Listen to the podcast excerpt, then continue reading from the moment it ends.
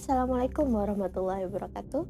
Kembali lagi di OYKT One Year Hatam Tarjim. Untuk episode keempat hari ini Di tanggal 19 Muharram 1442 Hijriah Kita akan lanjutkan terjemahan dari surat An-Nazi'at Mulai dari ayat 27 sampai 46 Yuk langsung aja Aku berlindung kepada Allah dari godaan setan yang terkutuk dengan menyebut nama Allah yang Maha Pengasih, Maha Penyayang. Ayat 27 sampai ayat 33 menceritakan tentang bagaimana Allah membangkitkan manusia kembali. Itu adalah sebuah kemudahan bagi Allah. 27. Apakah penciptaan kamu yang lebih hebat ataukah langit yang telah dibangunnya? Ayat 28 Dia telah meninggikan bangunannya lalu menyempurnakannya. Ayat 29 Dan dia menjadikan malamnya gelap gulita dan menjadikan siangnya terang benderang. Ayat 30 Dan setelah itu bumi ia hamparkan. Ayat 31 Darinya dia pancarkan mata air dan ditumbuhkan tumbuh-tumbuhannya. Ayat 32, dan gunung-gunung dia pancangkan dengan teguh.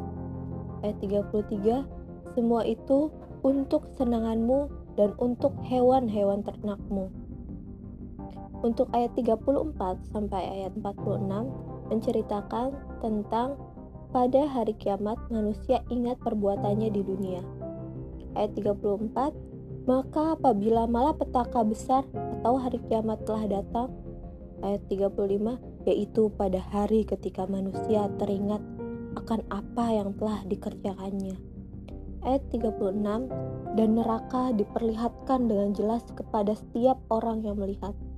Ayat 37, maka adapun orang yang melampaui batas, ayat 38, dan lebih mengutamakan kehidupan dunia, ayat 39, maka sungguh nerakalah tempat tinggalnya.